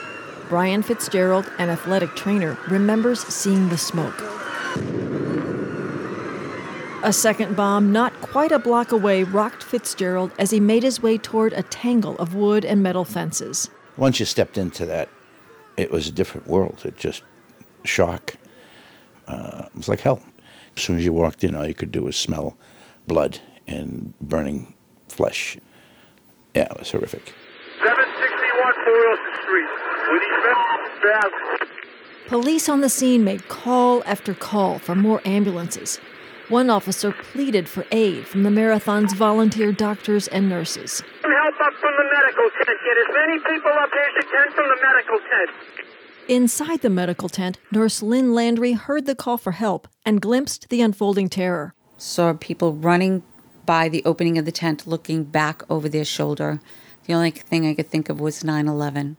Still, this veteran nurse left a runner knotted with cramps, grabbed IV supplies, and headed out. And then I saw what everyone else saw on TV victims coming toward us.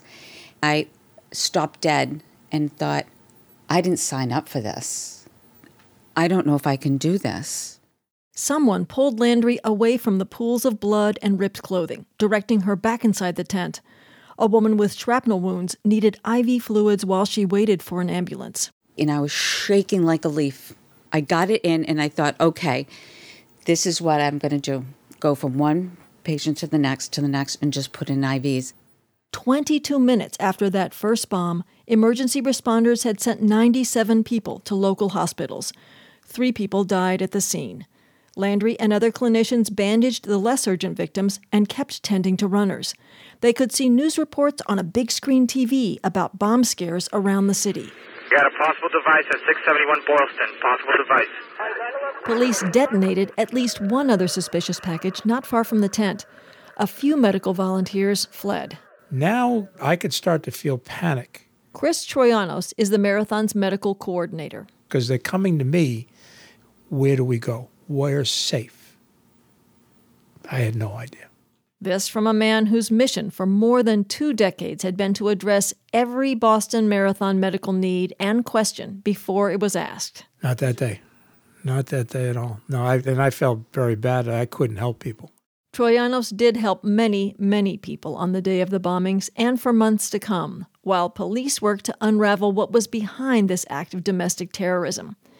Within the week, the Boston Athletic Association offered debriefing sessions for roughly 1,800 clinicians and more than 10,000 total volunteers to help them process the trauma. Counseling was available for months. Back at work at a local hospital, Landry realized she needed help. Sometimes I would pull back from patients. I thought, how do I know they're not a terrorist? And I thought, oh, this is this is so wrong. So I went to counseling. Eight months later, it was a new year and time to face preparations for the next Boston Marathon. Troyanos needed a rebound strategy. And I'm going, I got to flip the switch. I've got to take more of a defiant approach. Now it's F you to the terrorists. Troyanos helped arrange taped messages from some of the bystanders who'd lost legs, delivering this message to medical tent volunteers. We need you to come back just as strong as ever. Some volunteers took the year off. Troyanos attended one security briefing after another. When the emotion packed 2014 marathon ended, Troyanos was done too. I, I, just didn't think I wanted to do this anymore. And, and not because of the bombing, because it was just, it, it was overwhelming. But out of the fear, anger, and despair that first anniversary kindled, something powerful was taking shape. What Troyanos now calls his race medicine family. He's gathered a few of them for this conversation.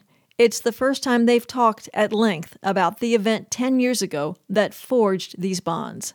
Every one of these people, medical or not, I mean, I trust them with my life. I mean, I know that they're going to do what we need, and I never question it. I don't have to worry about it. The family is 12 to 15 volunteers who travel with Troyanos to a dozen or so races around the country every year. Other members join at each location. They pack the supply trucks, set up cots, run hoses and IV lines. Race day starts with wake up calls between 3 and 5 a.m. and the race day playlist.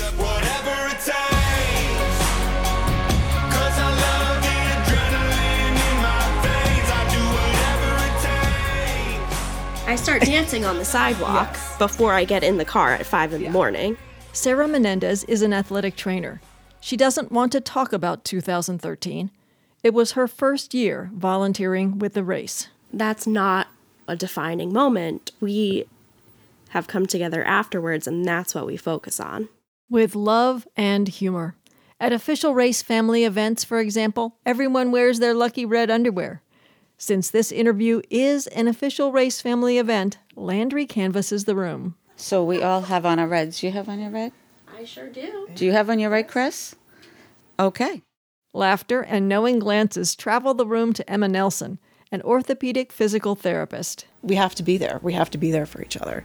So it's difficult to put into words exactly what it means, but it means everything at the same time.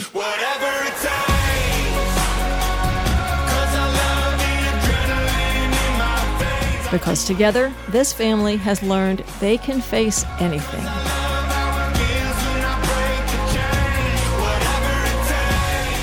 For 90.9 WBUR, I'm Martha Bebinger.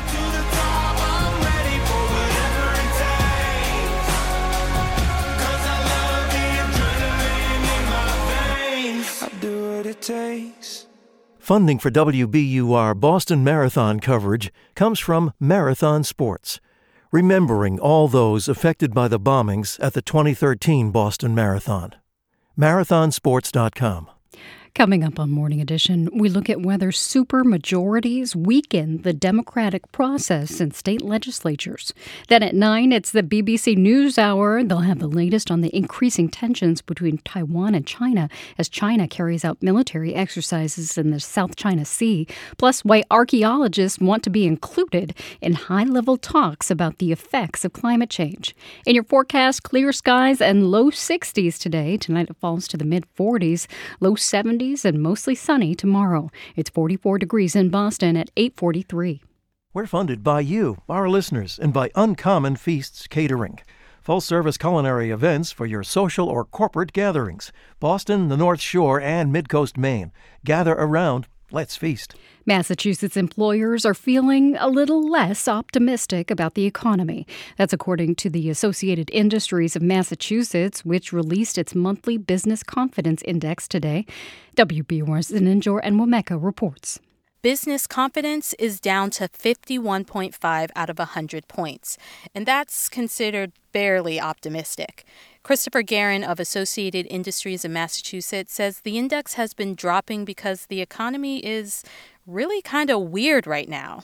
So, employers are wrestling with the same things that many individuals are wrestling with that is, inflation, rising interest rates, what's going to be the effect of banking disruptions. And at the same time, the job market continues to be relatively strong.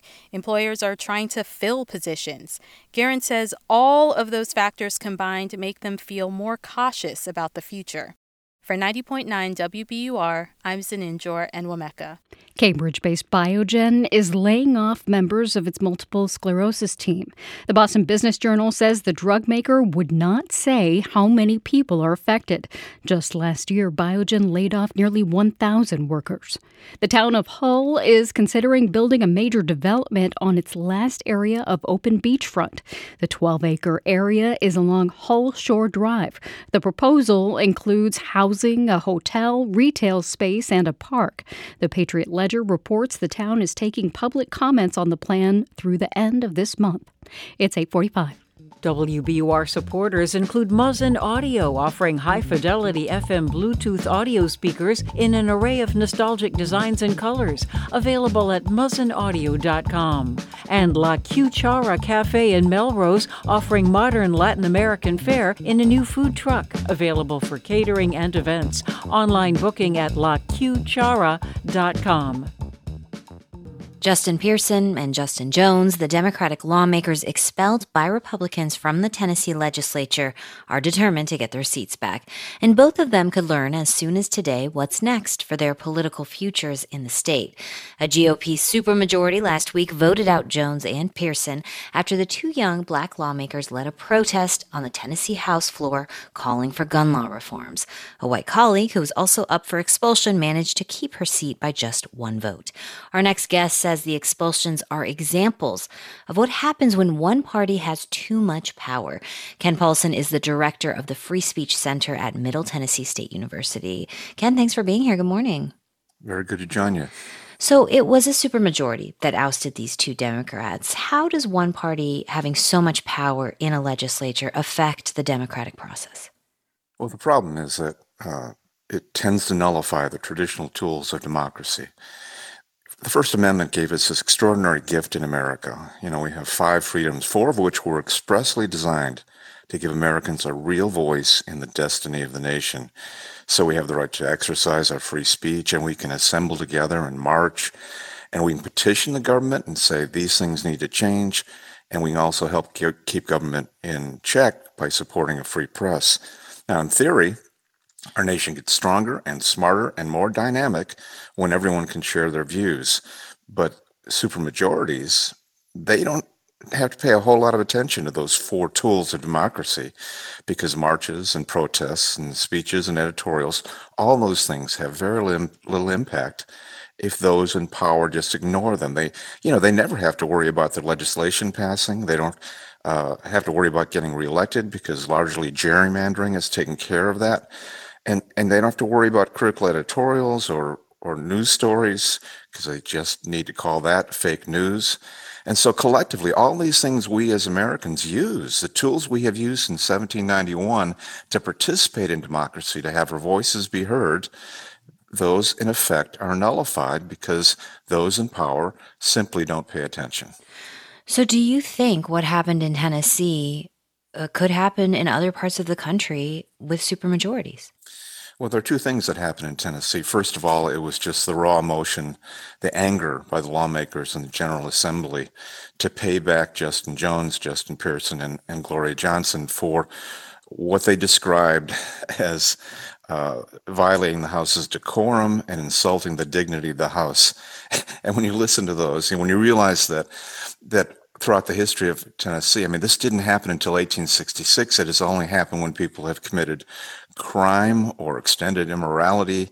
Uh, so when you realize that they're kicked out because really speaking loudly on the floor of the House about the quality of work the legislature was doing, the, they were critical of them. They were saying they weren't being responsive to their representatives. you have to wonder what triggered that, how that rose to the level of a crime. And, and you look at it and you go, wait, it's obvious.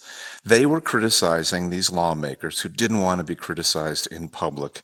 And so this was payback. And obviously, that has major, major impact on, on democracy and the way we speak freely in our society. Ken Paulson is the director of the Free Speech Center at Middle Tennessee State University. Thank you so much, Ken. Thank you.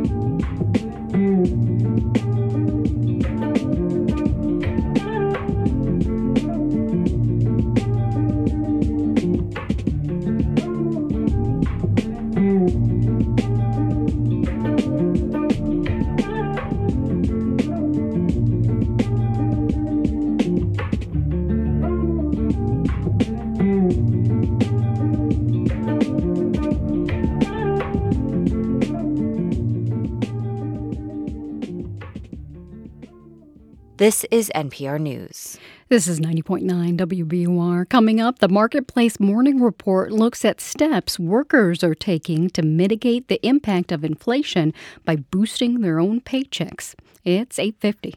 Hey, this is Steve Inskeep with the Morning Edition. Mary Louise Kelly from All Things Considered. And I'm Lisa Mullins at WBUR. You know, my favorite car ever was my parents' Chevrolet Impala. My favorite all time car was a Little Red Mini. My parents' red VW Bug, painted white to make it look bigger. I don't know where that car is today, but I do know that an old car can be really valuable. Favorite or not, your current car can be turned into All Things Considered. It can be turned into Morning Edition. Go to WBUR.org. Here's a look at some of the stories we're following this Monday morning. Leaked documents from the Pentagon show Ukraine needs more missiles to keep its air defenses strong. Governor Maura Healey plans to outline how she'll protect access to the abortion pill mifepristone in the state this afternoon. And in Boston, the new general manager of the MBTA, Philip Eng, has begun his first full day on the job. The BBC will have the top global headlines in 10 minutes and stay in touch with the news all day here on 90.9 WBUR, on the WBUR mobile app, and at WBUR.org. We're funded by you, our listeners, and by Isabella Stewart Gardner Museum. Experience springtime like nowhere else. See the bright orange nasturtiums in full bloom in Isabella's courtyard. GardnerMuseum.org. And Brookline Bank, where financial solutions are crafted to the needs of your business and delivered with a hands on approach committed to your success. Learn more at brooklinebank.com, member FDIC. Sunny and low 60s today. Right now it's 45 degrees in Boston at 851. We're leading this morning with the special stresses of inflation and rising interest rates in the poorest parts of the world. Marketplace Morning Report is supported by Progressive Insurance with Snapshot. Learn more about Snapshot at progressive.com or 1 800 Progressive. Snapshot not available in California, North Carolina, or from all agents. I'm David Brancaccio in New York. When interest rates go up, debt gets more expensive to pay back, right? And that's money many low income countries don't have the leeway to pay. Plus, higher interest rates push up the U.S. dollar, devaluing foreign currencies effectively. Now, these are key topics with the spring meetings of the World Bank and the International Monetary Fund kicking off today. David Malpass is the outgoing president of the World Bank. Thank you for joining us. Thank you, David. Hi. People are talking about an emerging debt crisis. What are you seeing? Are low income countries going into default? A lot of them are under severe pressure. 60% of the poorest countries are at high risk. And you're right that the higher interest rates are part of it, the slower world growth. The rates were so low for so long in the advanced economies that it's going to take some years to straighten that out. And you're hosting the first in person meeting of a high level roundtable on global sovereign debt. That's the debts of nations. Do you think the lenders bear some responsibility here for pushing too much of this debt on those countries? Yes, the lenders bear responsibility as well as the borrowers. It's a two way street. All of the creditors, the lenders, have done very well in this environment. I've really wanted to get a more inclusive group of people, participants talking about this problem. So we have the debtor country finally able to come and sit at the table and say, here's our problem. The debts are too much and the contracts are not disclosable. And then have the lenders actually respond to that. The private sector, the various parts of China that have lent into these countries are at the table. And it, I hope going to find a way to break through the stalemate. We're talking about sovereign debt, the debt of nations. We're talking about big international lenders. But you know, we're really talking about struggling actual people who feel the brunt of this if a country were to go into default. This is about individuals and it's about poverty. That's exactly right. And the poverty numbers have gone up over the last four years. That's worrisome. And it's connected to that what's gone on in the advanced economies. You went through a period of 10 years of near zero rates, but that really has come to an end. And we're now in an environment where we have a whole new economic landscape in the advanced economies, post monetarism, and there's no easy way out of that. And some of the countries are caught in this same mix. Mr. Malpass, you're leaving your job before the end of your five year term. You were criticized for not fully getting the need to deal aggressively with climate change. What can you say about that controversy now? Well, there are big problems in the world, and one of the tendencies of the world is to point fingers elsewhere. The key thing is, I've been super busy. Uh, four years, it's a very challenging job here at the World Bank, and that comes on top of a super challenging job within the U.S. government. Uh, so I've I've put in six years of public service. We accomplished a lot at the World Bank, including on climate. You know, in my tenure, we doubled our spending on climate. But whatever you do, uh, the world is going to look at it and say, well, we want to go to conferences and we aren't really going to put new money in, uh, but it should be solved by the World Bank. The World Bank is doing a huge, immense effort in this area. I hope it can have impact and impact on the world. David Malpass, president of the World Bank, thank you very much for your time. Thanks, David. We talk more about that subject and the gathering debt crisis in emerging economies in the extended version of that interview, streamable from the Marketplace page. And it's nice that some people get a holiday even if you and I have to work, right? Financial markets are closed in Europe for Easter Monday now. Here it's a regular workday. S&P futures are down six tenths of a percent. Dow futures are currently down three tenths percent. Nasdaq futures down eight tenths percent. And now that March Madness is over, the corporate quarterly profits season begins. Not that I'm implying a correlation with the timing there. The big banks reveal how they did starting late this week.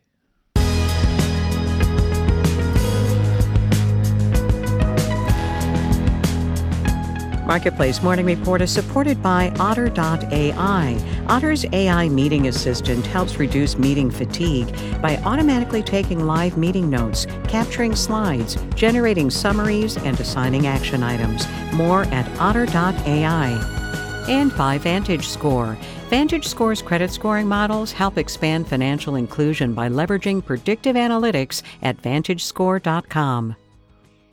We're not getting the raises we were last year. The Labor Department reported on Friday that average hourly pay went up 4.2% year over year compared to nearly 6% a year ago. And while some retail inflation is coming down, the pay is not keeping pace, something people drawing paychecks know all too well. Marketplace's Mitchell Hartman has more. In a recent survey, Bankrate.com found that in spite of rising layoffs, slower hiring, and fewer job openings, a majority of Americans in the workforce tell us they plan to look for a job over the next year. Senior economic analyst Mark Hamrick says workers who quit and find a new job typically get a raise about double that of workers who stay put. Meanwhile, according to a new report from the Pew Research Center, when people do get a new job, only about 3 in 10 actually ask for a higher salary than the employer initially offers. Pew's Rachel Minkin says there's a gender gap here women are more likely than men to say they didn't feel comfortable asking for higher pay. There's also a gap when candidates do try to get a better deal. Women are more likely than men to say they were only given what was initially offered after asking for higher pay. Young workers, meanwhile, feel the most uncomfortable asking for more money, but are the least satisfied with the salary they actually get. I'm Mitchell Hartman for Marketplace. And as companies deal with higher interest rates and plan for what some economists see as a possible recession over the next year, firms are buying less equipment. Apple's shipments of computers, not iPhones or watches or AirPods, but minis and iMacs, were down more than 40% January to March, according to Bloomberg News. A separate published report last week indicated Apple is pausing its manufacturing of the microprocessors at the center of many of its computers. In New York, I'm David Brancaccio. You're listening to the Marketplace Morning Report.